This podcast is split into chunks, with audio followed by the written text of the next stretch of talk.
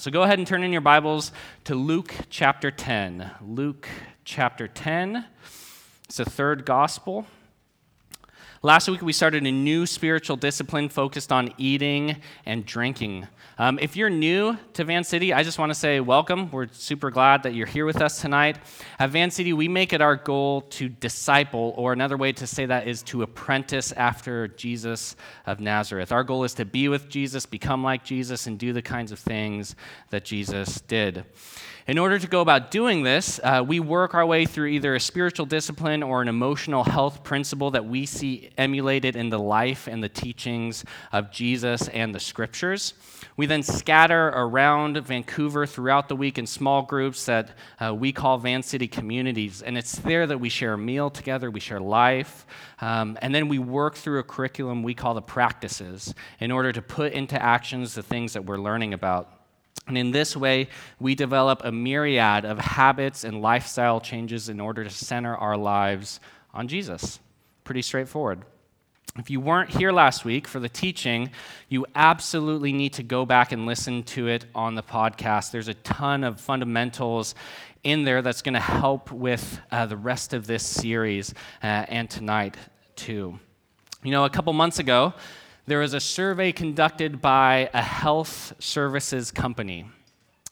And they surveyed 20,000 adults across America on loneliness and isolation. So let's just look at some of those results here. 43% of people sometimes or always feel like their relationships are not meaningful. The same percentage said that they are isolated from others. 46% report sometimes or always feeling alone. 47% sometimes or always feeling left out. And then this one is just staggering to me. 47% of people report not having meaningful in person social interactions on a daily basis, such as having an extended conversation with a friend or quality time with family. If you think there must have been an age discrepancy um, in this survey, you know, because uh, a lot of times people who are retired or who are in senior care homes um, are the most vulnerable to loneliness and, and isolation, um, you'd actually uh, be wrong. That's not the case. The loneliest age group in this study was 18 to 22. Researchers are now tying the word epidemic to loneliness, as in there is a loneliness epidemic right now. And yet, our country is incredibly divided right, right now along political lines, racial lines, socioeconomic lines. None of this uh, is surprising. We see it in the news every single day. We've been trained to be wary of strangers. You know, mass shootings are almost a daily occurrence. And so the question is Does the way of Jesus have any meaningful response to all of this? Josh talked last week about this idea of hospitality, of opening our homes and sharing a meal with the stranger and the lost. Tonight, we're going to add on to this idea to define for us an area of spiritual responsibility, which will help focus our practice of hospitality. So let's dive into our text tonight. Are you guys ready? Someone's ready, yeah. Get it. Awesome. Look down at your Bibles with me at Luke chapter 10, and we're going to start in verse 25. On one occasion, an expert in the law stood up to test Jesus. Teacher, he asked, what must I do to inherit eternal life? What is written in the law? He replied, How do you read it? He answered, Love the Lord your God with all your heart, and with all your soul, and with all your strength, and with all your mind, and love your neighbor as yourself. You have answered correctly, Jesus replied. Do this and you will live. But he wanted to justify himself, so he asked Jesus, And who is my neighbor? Okay, so let's unpack some stuff here. Um, this expert in the law was like um, a, a Bible scholar and a lawyer put together like a Bible lawyer. Uh, and some of you are thinking that sounds like a, an atrocious combination, and I'm sure it was great, just pleasant. Um, the scriptures, though, uh, to uh, the Jewish people were the law. Most Jews considered it their obligation to follow all 613 Old Testament commands. But as you studied those laws, it inevitably brought up questions on how you obey them. And so we see this uh, sort of uh, relationship with the law and trying to figure out how to obey it in this interaction with Jesus. The Bible lawyer is asking Jesus what he must do to be saved, which is an important question. And so Jesus actually asks him what he thinks the law is. The guy says, What do you think, Jesus? And Jesus is like, Well, I want to hear what you have to say. What do you think? And so the man answers by quoting two Old Testament passages, uh, like any Bible lawyer would. Uh, the first is from Deuteronomy 6 5, uh, love the Lord your God with yada, yada, yada. And everyone agreed that that was the most important. That was not up for debate. But the second that this guy says is love your neighbor as yourself. And that's from Leviticus 19:18, and it was hotly debated. One major school of thought, uh, Hillel, believed that it was this passage from Leviticus to love your neighbor. Um, and the other major school of thought was Shammai, who believed it was the command in the Old Testament to be holy as I am holy. And so this Bible lawyer stands with Hillel. He thinks it's to love your neighbor as yourself. And interesting enough, Jesus has an opinion. He, he agrees, he thinks this is correct. But then this guy's lawyer side comes out, right? Which is probably not a good idea to want to look good in front of people by asking Jesus like a lawyery kind of question. It doesn't generally turn out well for the person asking. And I, to me, I'm just like, dude, just quit while you're ahead. Jesus was into what you were saying. But let's give this man a little credit. Um, he is dead serious about obeying all of God's commands. And so he needs to know exactly how to define who his neighbor is in order to ensure his obedience. And for most Bible lawyers, the idea was that your neighbor was any ethnic Jew in good standing. And yet, then the command didn't apply to anybody else, only an ethnic Jew in good standing. Keep this in mind in Jesus' response. Let's keep reading in verse 30. In reply, Jesus said, A man was going down from Jerusalem to Jericho when he was attacked by robbers. That's a bummer. They stripped him of his clothes, beat him, went away, leaving him half dead. Now, I'm sure the, the Bible lawyer, when he asks Jesus this question, was looking for like this precise, succinct answer from Jesus, like a dictionary definition, right? Like, this is what your neighbor is. Um, so Jesus goes ahead and tells a story instead. Love it. The road uh, from Jerusalem to Jericho that Jesus mentions was around 17 miles and had a total elevation drop of 3,000 feet. So it was uh, somewhat of a treacherous journey because of this, lots of switchbacks and stuff. But even more dangerous was the fact that it was a favorite route of gangs uh, to rob people. So Jesus uses this well known route that had a reputation for being dangerous. And, so he kind of places this story in, in, in a sort of um, realistic setting. And let's keep reading. Verse 31. A priest happened to be going down the same road, and when he saw the man, he passed by on the other side. So you're, you're thinking, as the audience, when Jesus is saying a priest happened to be going down the same road, you're thinking, oh, like this is a fortunate turn of events for this half dead man. Or so it would, would appear you know, you would think surely the priest, like a leader of Israel's religious life, would save the day. But he does not. Now, uh, I have to say, there's been a ton of speculation as to why this priest in the story wouldn't help this man.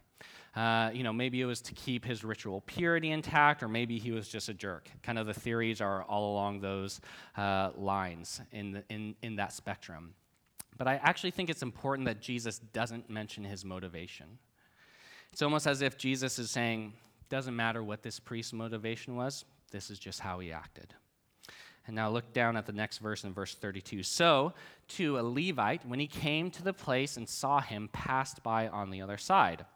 And again, you're thinking, oh, now a Levite comes. This is an assistant to the priest. Again, another person that's part of the religious leadership of Israel and yet he behaves just like the priest. And again, no motivation is given by Jesus. Keep reading, verse 33. But a Samaritan, as he traveled, came where the man was, and when he saw him, he took pity on him. And I just imagine Jesus saying this with almost a, a, small smirk on his face, like he, he just couldn't help himself.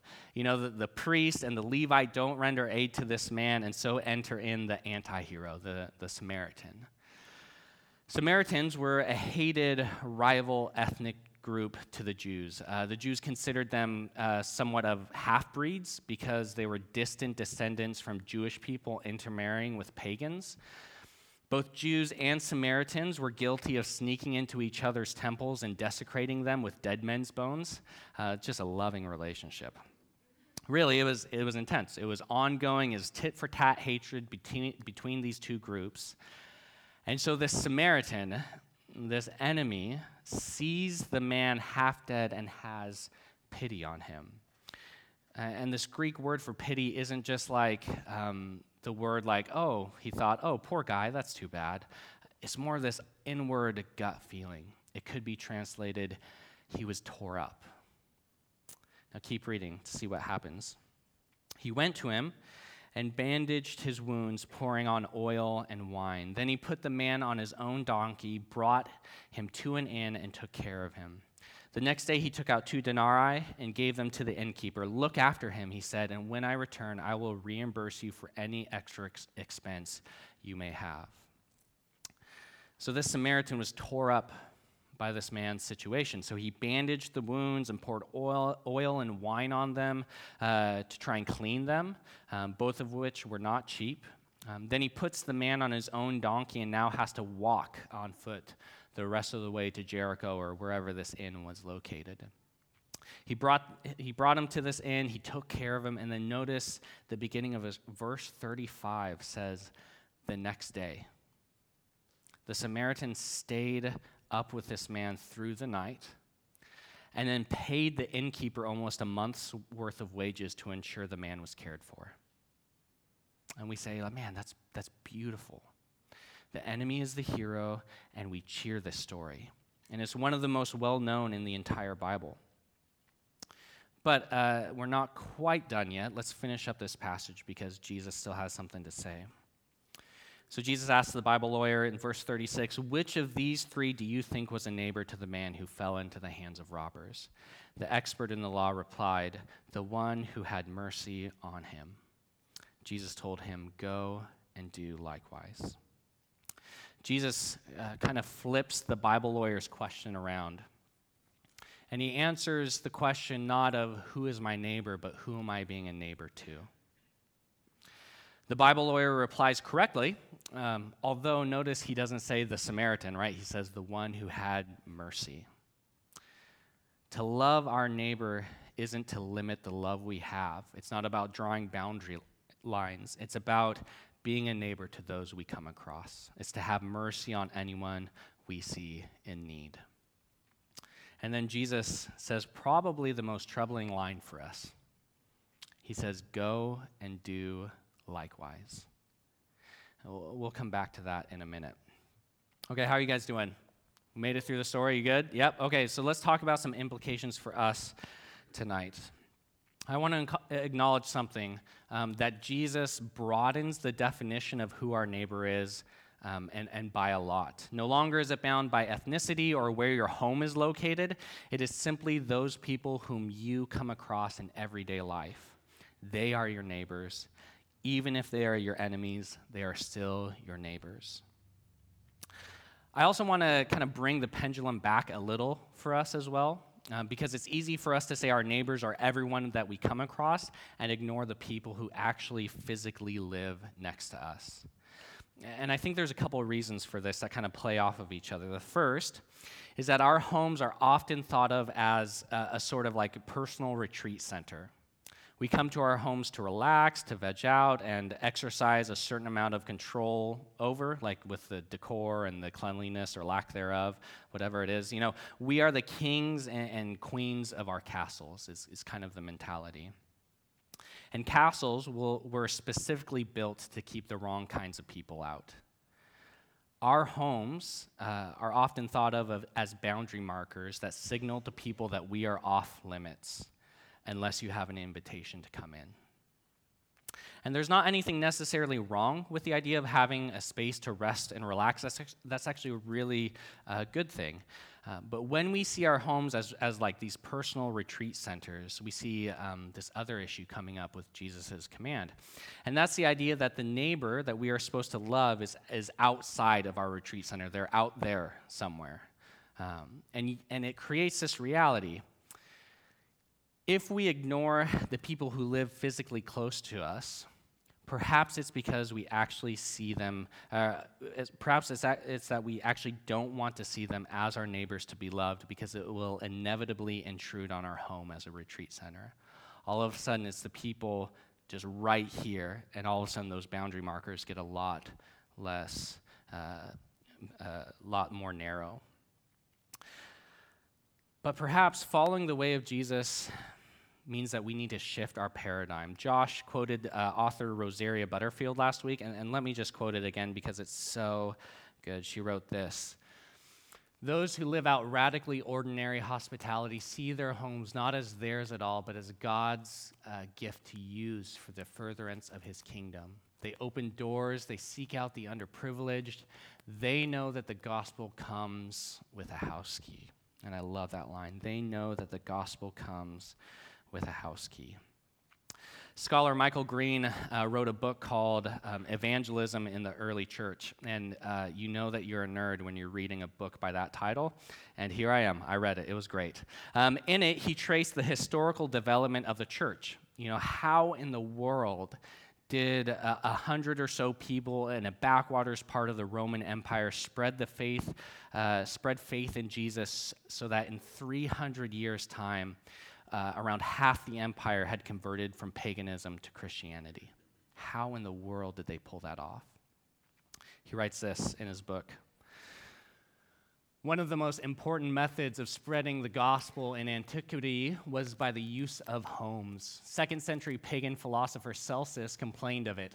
It was in the private houses that the wool workers, the cobblers, the laundry workers, and I love this, the yokels, whom he so profoundly despised, did their proselytizing.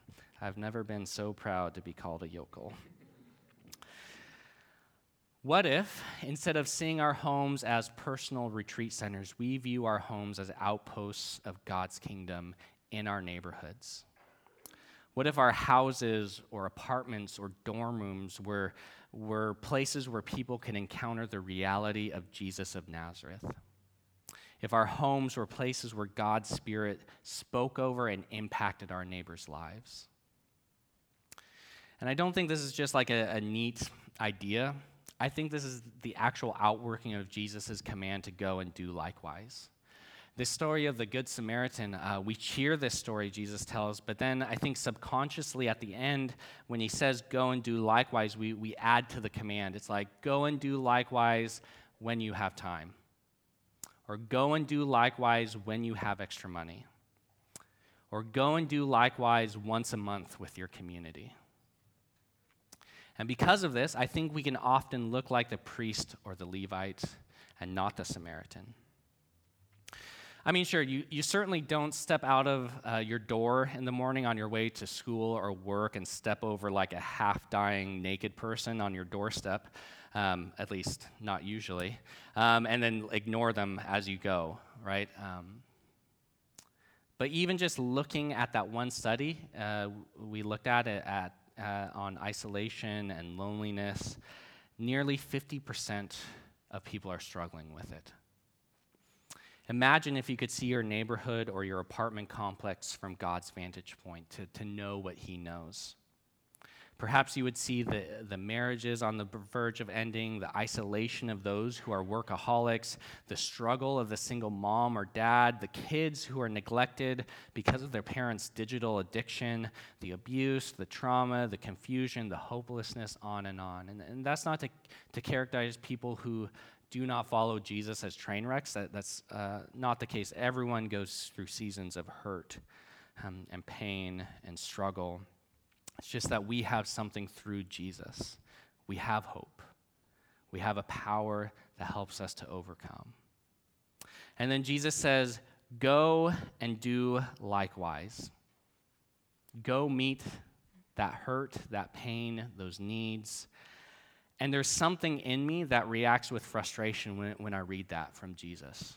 It's like there's just something in me that says, Jesus, there are too many needs for me to meet. I don't have the time or the money to help everyone. Um, I have a family, I have work, I have school, I have bills, I have things that you've put in my life that take my time. And then you say, go and do likewise. I can't do it. I will inevitably be like the priest or the Levite. And here's something that I think uh, Jesus would respond to with. He would say, Yeah, that's, that's true. There is too much for you to do. You can't do it all. The needs and the brokenness are too great and deep for you. So we say, Okay, then what? Do we despair? Do we give up? Let me answer this by reminding us of the story of our church and what's brought us to this moment. We were planted with a model of small groups in place called missional communities. Many of you were in one, uh, and it's been a, a, really long journey of trying to undo that language. small groups of people who practice being family, discipling after Jesus, and then it was centered on this idea of mission, seeing God's kingdom come in our city and partnering with Him to see justice happen and invite people into relationship with Jesus. And, and this was a great model, but with a giant flaw. How do people who are not mission oriented become mission oriented? Because it wasn't working, to be frank. Most communities rocked the family part, you know, eating together and sharing life. That was great. They did pretty well in the discipleship part, you know, doing Bible studies and praying together and reading through books. But almost every single community flopped big time on the mission part. And so we realized with our friends down at Bridgetown that we had gotten the cart before the horse. In order to be shaped into people who are on mission, we needed to be like Jesus we need to be shaped and formed. And so we restructured our small groups around the idea of practicing the way of Jesus and using a curriculum centered on spiritual disciplines and emotional health in order for us to grow in intimacy with Jesus and maturity as people, in order to partner with God's Spirit to see us shaped more like Jesus. And we made this change about a, it's been, yeah, about a year and a half ago, a little bit more. And I think it's been really good, um, not without its struggles or hiccups, but overall, we've seen a lot of fruit in our communities because of it. And now we come to this practice of eating and drinking. And, and this is the first practice that is in part centered on mission or, you know, doing the kinds of things that Jesus did. But in order to faithfully partner with Jesus and to see fruit in this idea of eating and drinking, uh, you will have to put to use the spiritual disciplines and the emotional health practices that we've learned and practiced over the last year and a half. There's nothing like hearing that it was just discovered that some of the kids in your neighborhood were sexually abused by a family member to cause you to fast and grieve with God over the brokenness and evil that they've experienced. There's nothing like that annoying neighbor who parties until 3 a.m. with the music blaring and their drunk friends yelling and laughing loudly in front of your home to practice forgiveness.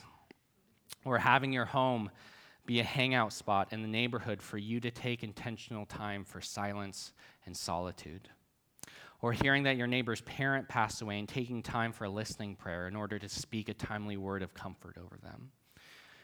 Or, or even this whole adventure uh, of, of being a good neighbor that we're talking about tonight. How has God specifically wired you and gifted you to be a good neighbor?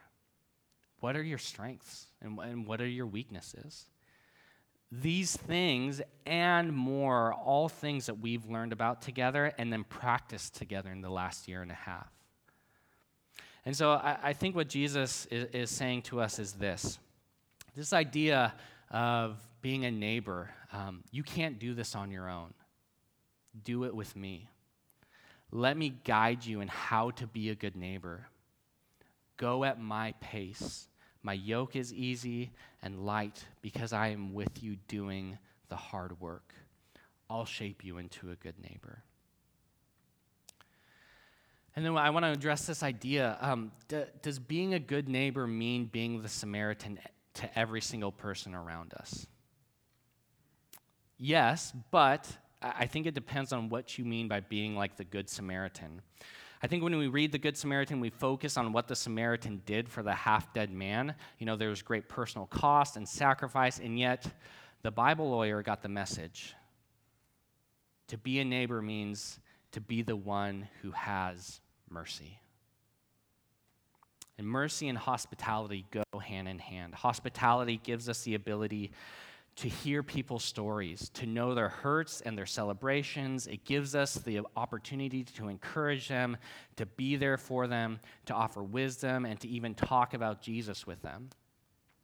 But mercy isn't always extreme acts of self sacrifice. Um, in fact, I would argue it's more often simple things, like praying for somebody, just listening to their struggles with compassion, offering a word of encouragement or wisdom, just simple things.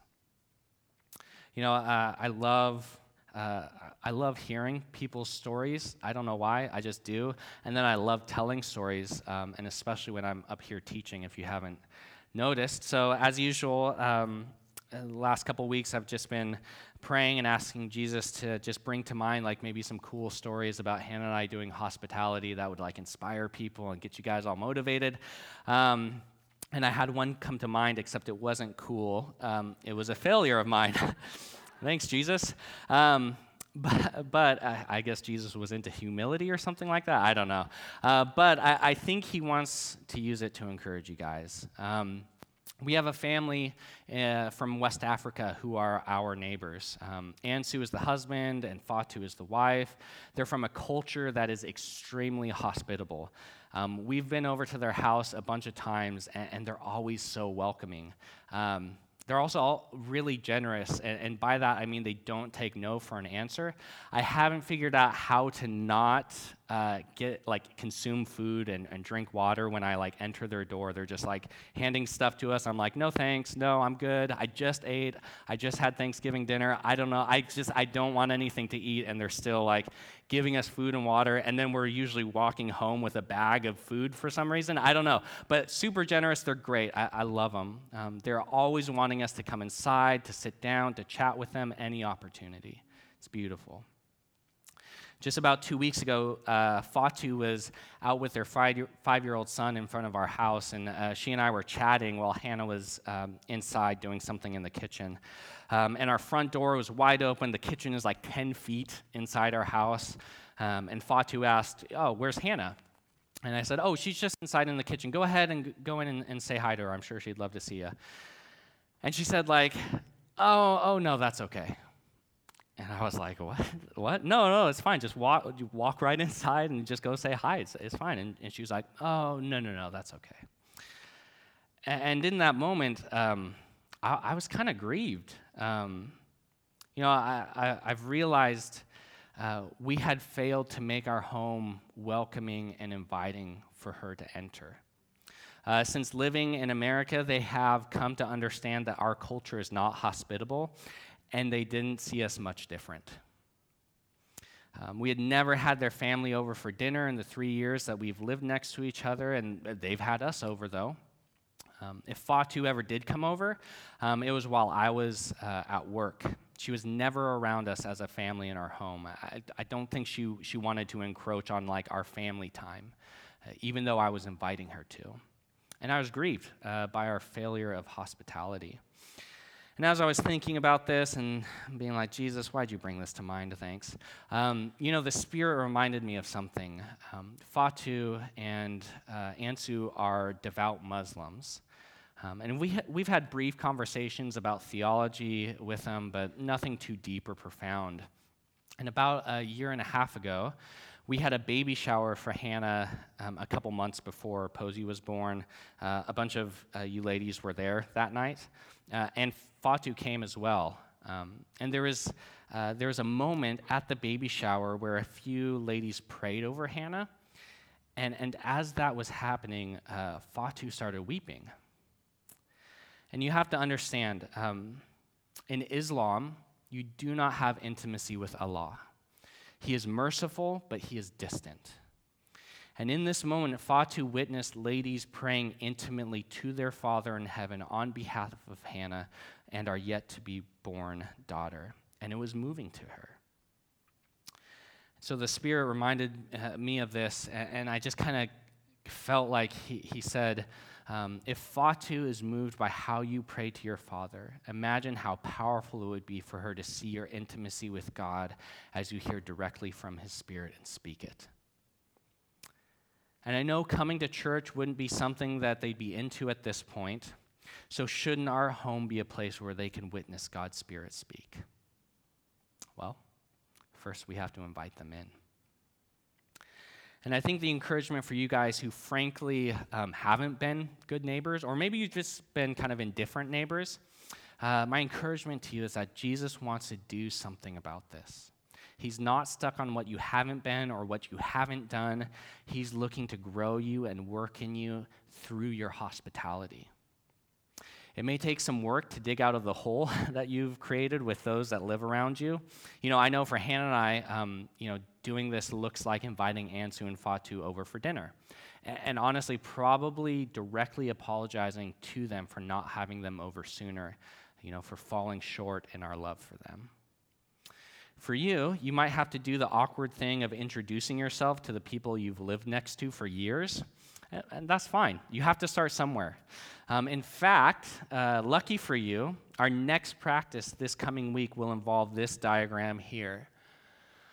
In the middle is your represents your home, and those eight boxes are the eight closest people living around you. And you see those lines, line A, B, and C. On the first line, your goal is to be able to write the first and last names uh, of, of your eight closest neighbors. Line B, your goal is to write uh, just some generic things that you know about them. Maybe where they, they work, um, maybe where they were born, maybe like their favorite sports team, etc., whatever it is. And then on line C, your goal is to uh, write more kind of in depth information about them, kind of like what, what's their story, what, what's motivating them, what are their hopes and their dreams and their fears. If you're like, dang, I, I can barely fill this out, uh, or I can't fill this out at all, it's all right. You, you aren't alone. Statistically, about 10% of people can fill out line A for all eight neighbors, 3% can do line B for every home, and less than 1% can do line C for every home.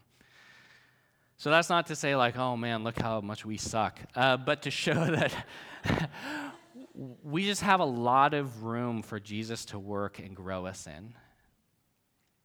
After filling out this diagram as much as you can, you'll then write down the things you can do in order to be a better neighbor. You, you make a list and then you go for it. So, can I uh, make a suggestion to you guys?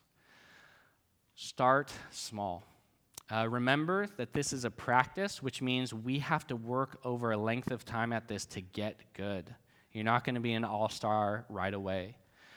You're more likely to succeed by making a lot of small changes over a long period of time, with maybe a few big changes sprinkled in as necessary. And so ask the question how can you use the rhythms of your life that you already have established? For instance, if you like sports, invite a neighbor over to watch the game. Uh, mowing your yard, uh, offer to mow your neighbors too ask before you do it.